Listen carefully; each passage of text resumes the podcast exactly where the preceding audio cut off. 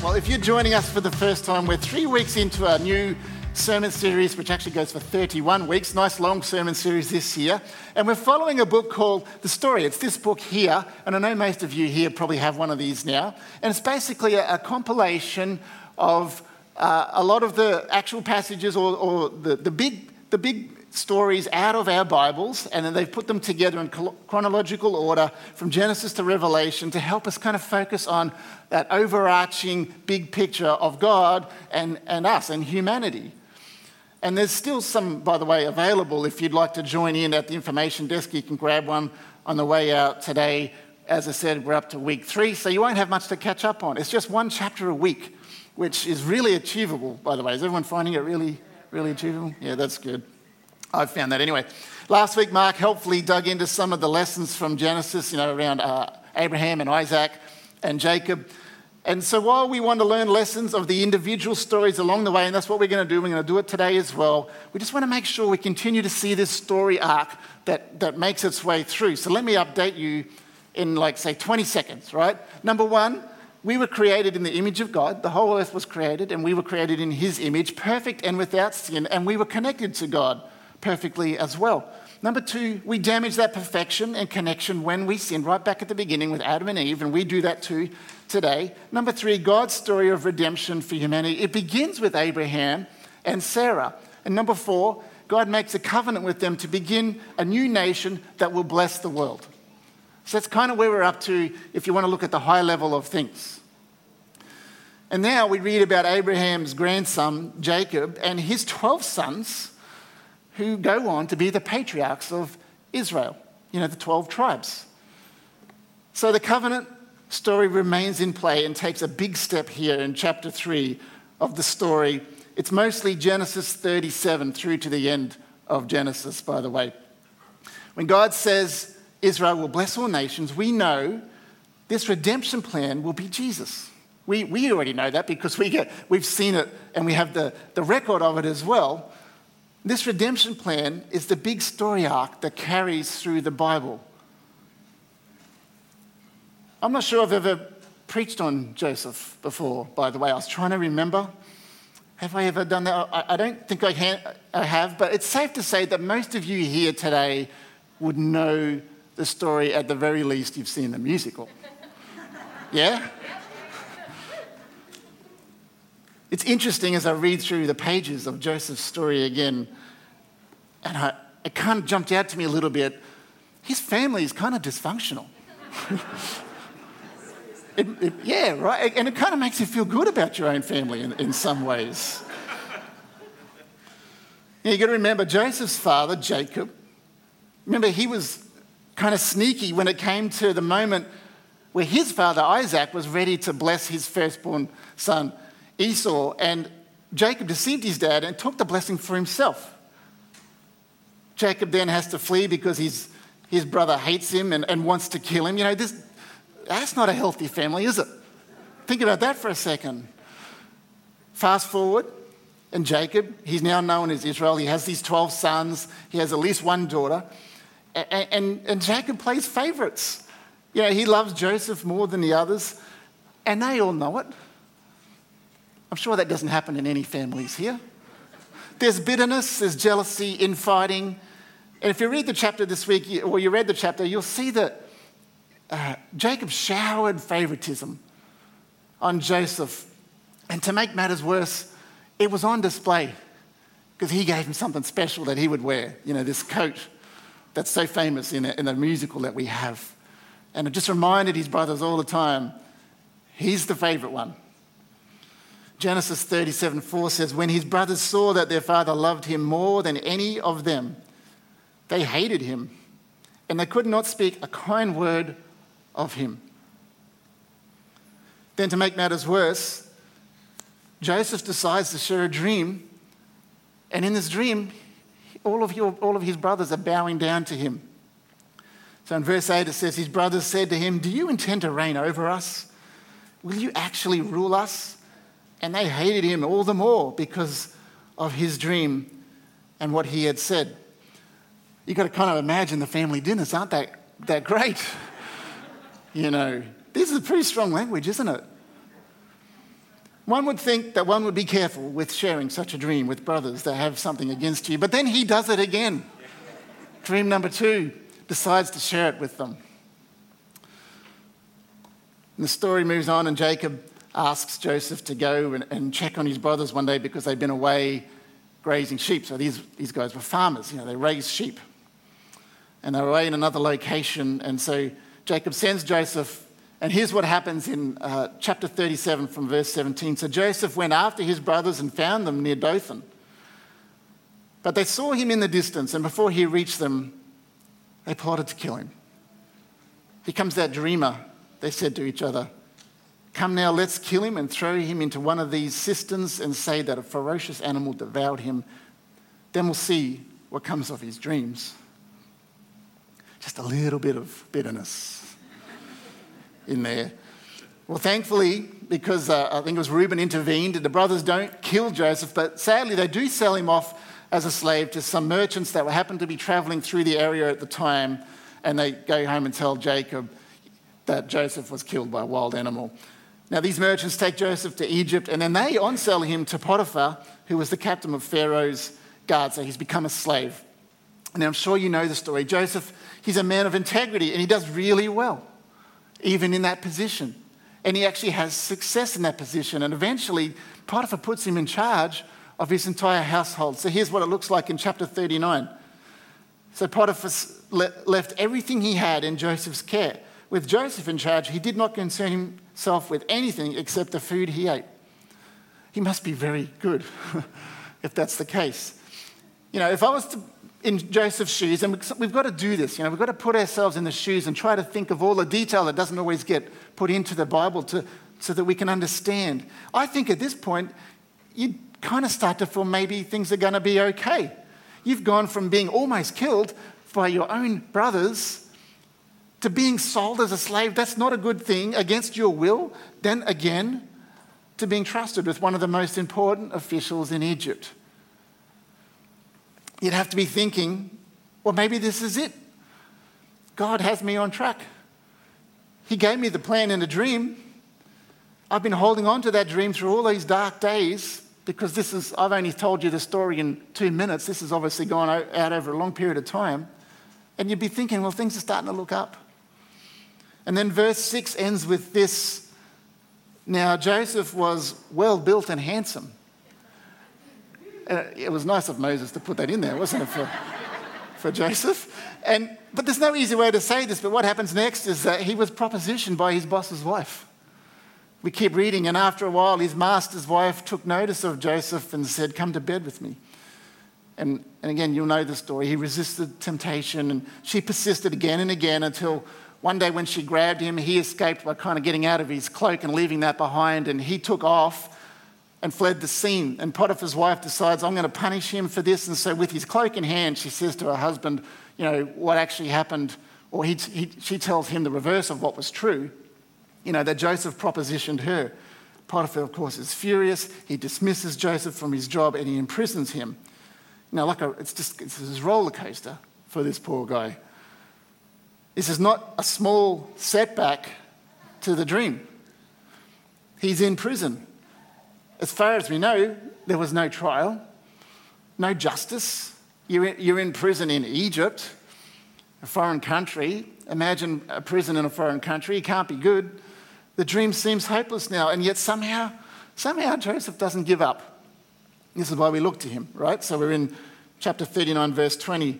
But while Joseph was there in prison, the Lord was with him. And he showed him kindness and granted him favor in the eyes of the prison warden. So the warden put Joseph in charge of all those held in the prison, and he was made responsible for all that was done there. The warden paid no attention to anything under Joseph's care because the Lord was with Joseph and gave him success in whatever he did. Kind of sounds familiar to what had happened previously. Even in the lowest of situations, the quality of Joseph's character and I just have to say, a relentless faith in God actually sees him rise above these circumstances.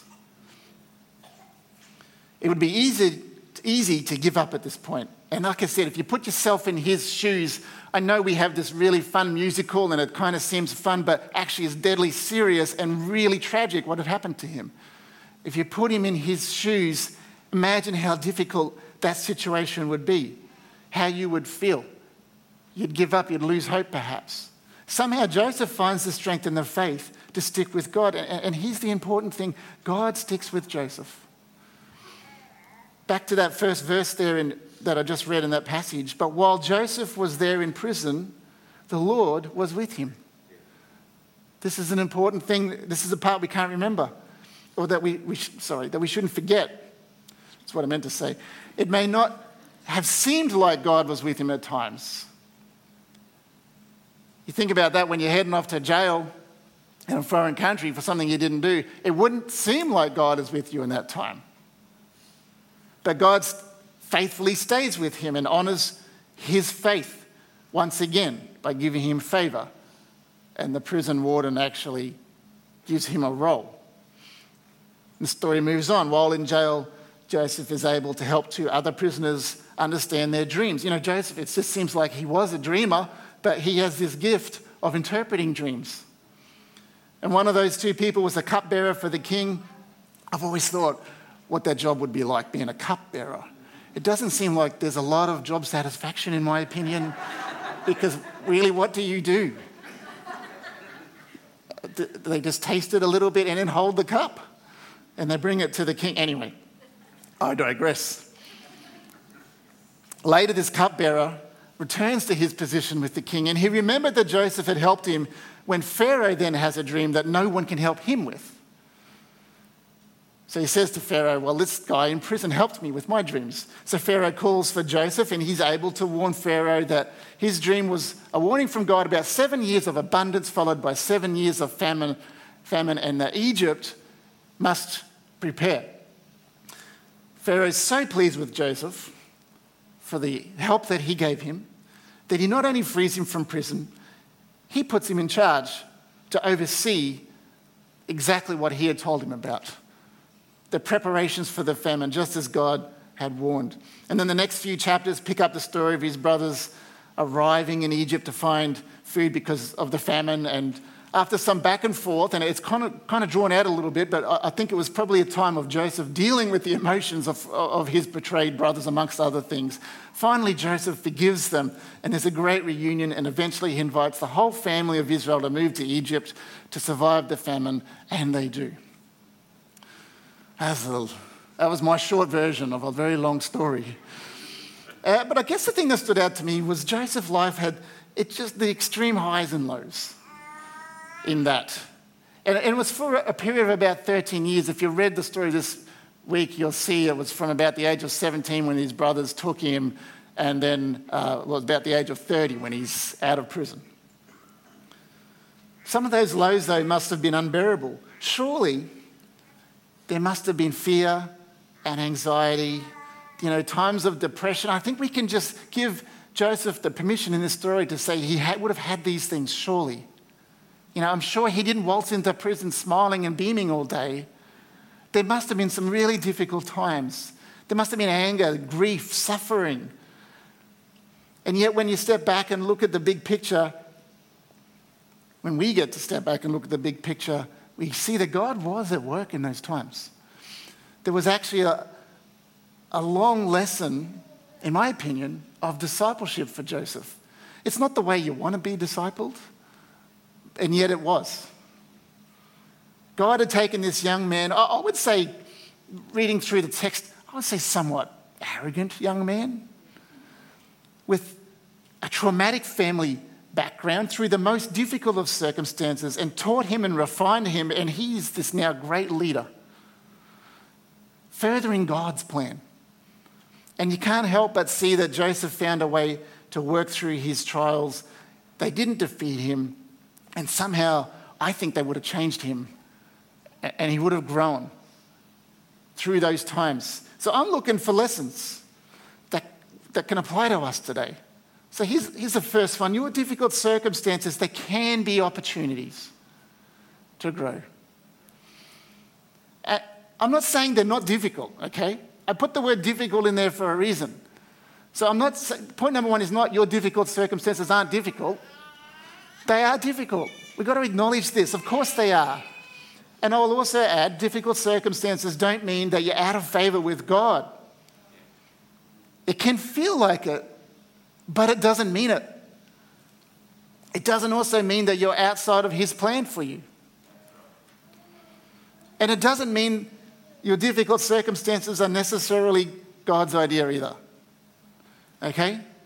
But what I've learned in life is that my first reaction to hard circumstances, which is, often to flee because we want to stop the pain, that response is not always a good one.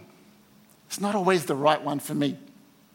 In my experience, when I face that wall that we inevitably come up against in life, the real growth, the real discipleship happens when I actually can move forward in faith in a healthy way and move through that wall.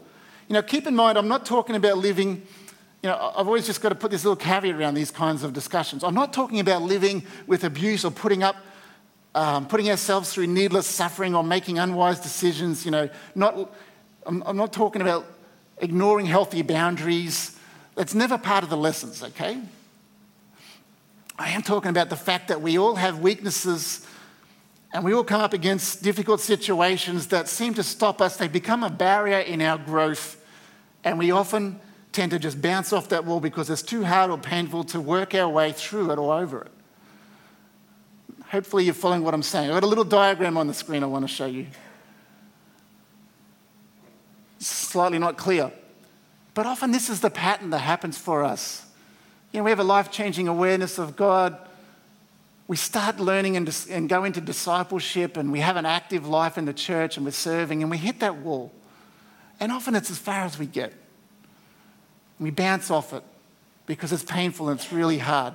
And we don't know how to process it properly, and we go back to those stage 2 and 3, and that's as far as we get. We forget the journey inward at stage 4. We miss it, sorry. We miss stage 5. From the inner life, we have the outward journey and this life of transformation that's transformed into perfect love, to be like Jesus. It can be helpful when we see that diagram to visualize what is common in our lives.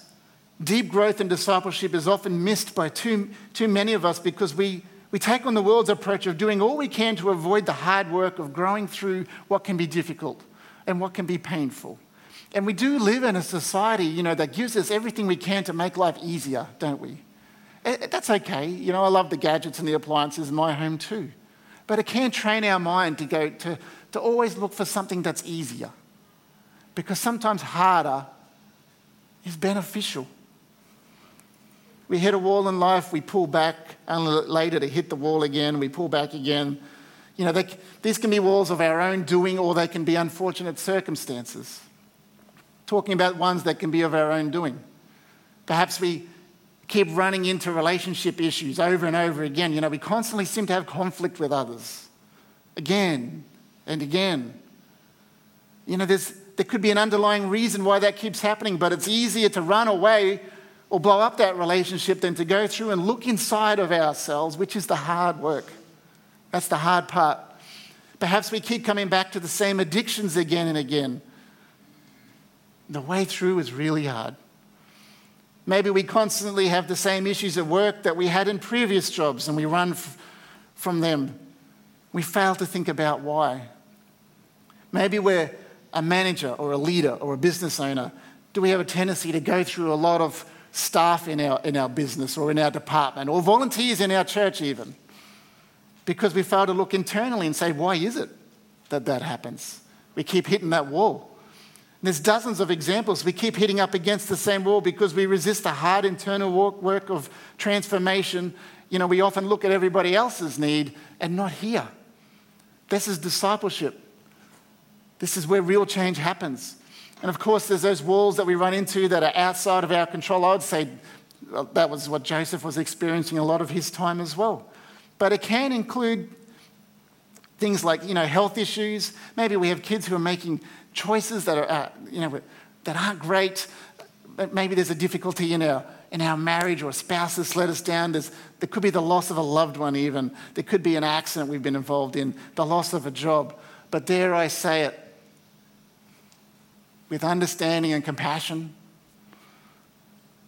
even these kinds of difficult times, we can bounce off that wall and give up and lose faith, or we can see God's loving hand at work in our life in these moments as he carefully and tenderly holds us as we move through it and grow. Not to pretend that pain isn't real, not to ignore grief that we're feeling. And I repeat, I'm not saying these tragedies or trials are necessarily God's plan, but the lesson from Joseph is that God can and does take bad, even evil, and turn it into good according to his purposes. And if you're taking notes this morning, write down Romans 8:28 and read it at home. Now, of course, we don't like pain. Who does? I haven't met too many people. I know some of you do triathlons and things like that, but different kind of pain. The tendencies to flee from anything that causes pain or to bounce off that wall can leave us stuck in so many areas of our life. We repeat unhealthy cycles. This is the reason why the Bible talks to us about how there can be joy found in difficult circumstances, because it's often out of that pain that something beautiful can come. Again, if you're taking notes, please read James chapter 1. I was listening to a podcast the other day from a professor at Fuller Seminary, and he's been studying Christian leadership for 30 years. And he said sometimes he's helping churches find a pastor, and they're interviewing him. And he said one of the first things that he says to these potential pastors is, "Tell me about your times of grief and loss." You know, usually we ask the pastor, well, how are you going to grow things and build things and what's going to be awesome about you? He says, I want to hear about the hard times in your life and how you processed that and what came out of it. It's at the wall that God is seeking to do a transforming work in us. Please hear me. If you're in a time of grief and loss, I'm not chastising you. I'm saying God is with you, like he was with Joseph. And he is grieving with you, but as you sit with him in that grief, he's doing something beautiful in you that will benefit you and others if we let him. I think this was a lesson for Joseph. This was his transformation, his discipleship moments. God had taken this young man, a young man with a lot of pain and suffering, with lots of family issues, and through those most difficult of circumstances, God taught him and refined him to be a great leader, and indeed aligned those circumstances around the plan that God had, that he'd given to Abraham many, many years earlier to begin this new nation that would bless nations. That's my main point for today. Could almost stop there, but I've got two more and they're shorter. But I don't want you to forget that one. Number two, the quality of your character pays off. Joseph could have responded in a different way, but even though what happened to him was a massive injustice, he always maintained integrity and character as far as I can tell. He found favor with God, and he found favor with his master, with Potiphar at first, and the prison warden, and with Pharaoh. There was something about him that helped him rise above these circumstances, to bring favor his way. Each time Joseph found himself in a difficult situation, the quality of his character shone through. He gained trust and respect and favor, and you could almost say he gained that favor with his enemies in a way. A poor character sabotages so much of our life, relationships, employment, and family. A good character is noticed by God, and eventually it's noticed by those around us. A person of good character resembles Jesus. In the end, I think this is the outcome of discipleship, is God's refining us into this quality, person of quality character that looks like Jesus. I would say at first, character is probably seen below the surface mostly, because above the surface is what we show people, and we can fake it, can't we? We can pretend it's something that it's not. But what's below usually eventually rises to the top. For me, this is one of the messages of Joseph. I think about when we feel like something in life is unfair. We know sometimes the government, they're going to make decisions that are going to affect us and we don't like it. It's going to happen. Some circumstances around us are going to be hard in our jobs, in school, in uni, and they're just not going to be fair sometimes. Even though those things may be true and even though those things may require us to respond, we always maintain integrity and character that aligns with Jesus in the way we respond. We may lose out in the short term, but in the long term, integrity and quality character will gain us more. That was the second lesson I got from Joseph this week. The third lesson is this: God is in control. So be at peace. I was going to say, God is in control, so relax. I think either way works, to be honest. The second one sounded a bit more biblical, so I went with that. There's a moment later on after, Joseph's dad, Jacob, dies. All the brothers, they're worried, uh-oh, dad's dead. Joseph's still number two in Egypt, where we live. He's going to get his revenge now. They're worried. They come to him and they offer themselves as slaves. They think this is the answer. And here's how Joseph replies in chapter 50. He says, "Don't be afraid. And I, in the place of God, you intended to harm me, but God intended it for good to accomplish what is now being done, the saving of many lives." All these things that came against Joseph didn't stop God's plan of redemption through Israel being stopped. You can't stop God's sovereign will. Church, you can't stop God's sovereign will for this world. So church, be at peace. Dial down the worry. It's crazy out there, but the world will not stop God. They may think they can. It may even look like they are at times. He will overcome. It may not be obvious. His ways are not our ways. But the story shows us this truth over and over again. His plan for the world will happen. We know it because we've seen the evidence of it. What was said would happen has happened. So therefore we know what Jesus says is still to come will happen. Jesus says, therefore, stop worrying so much about tomorrow. And this is why. We may not know or understand the journey, but we know the destination. That's what you can hold on to. The question is, will you trust God through the good and the bad like Joseph did? Will you allow him to work in you through all things? Of course we should show concern and we should advocate for the things that Jesus advocated for. Absolutely, we should do that. Please don't stop. But remember this always, Jesus is with you. So relax. The team are going to come. And you can move now, you guys. But we're going to do it differently today. Don't panic. I'm just going to invite you. You can stay seated during this last song. I just want you to spend some time with God for a moment. I just feel like that's where God put me at the end of this message. No doubt you're familiar with Paul's words in Philippians, where he's encouraging us not to worry, and he says that there's a peace that surpasses understanding. Everybody knows that scripture, right? Eugene Peterson, he paraphrases this. I just love the way he did it. I want to share it with you today. He says, "Don't fret or worry. Instead of worrying, pray. Let petitions and praises shape your worries into prayers." Isn't that great? Letting God know your concerns before you know it. A sense of God's wholeness.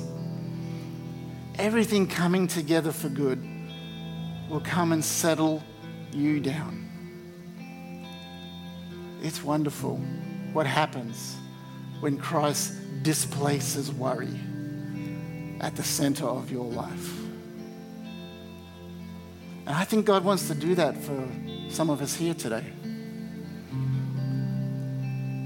Actually, all of us here. So I just want you to open yourself up to Christ doing that work in you. And as the team sings this song, you know, if you know it, you're welcome to sing if you want, but I also invite you, you can just listen to the words. Perhaps if you want, you can close your eyes. I just want you to pray, but I do want you to listen to God. Or both. I just invite you in these next few minutes to allow the Holy Spirit to minister to you. If you feel troubled or anxious or something in your life is causing you to despair, I repeat Genesis 39, while Joseph was there in prison, the Lord was with him. It's for all of you here today.